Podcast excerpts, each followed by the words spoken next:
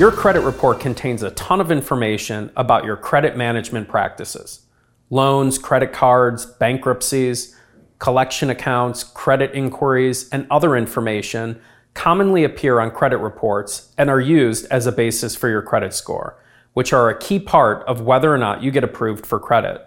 Because this information is so important when you apply for a loan or credit card, it's important that all of the information on your credit report is accurate.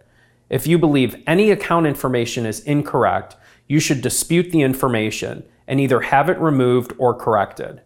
If, for example, you have a collection or multiple collections appearing on credit reports, those debts do not belong to you, we can dispute them and have them removed.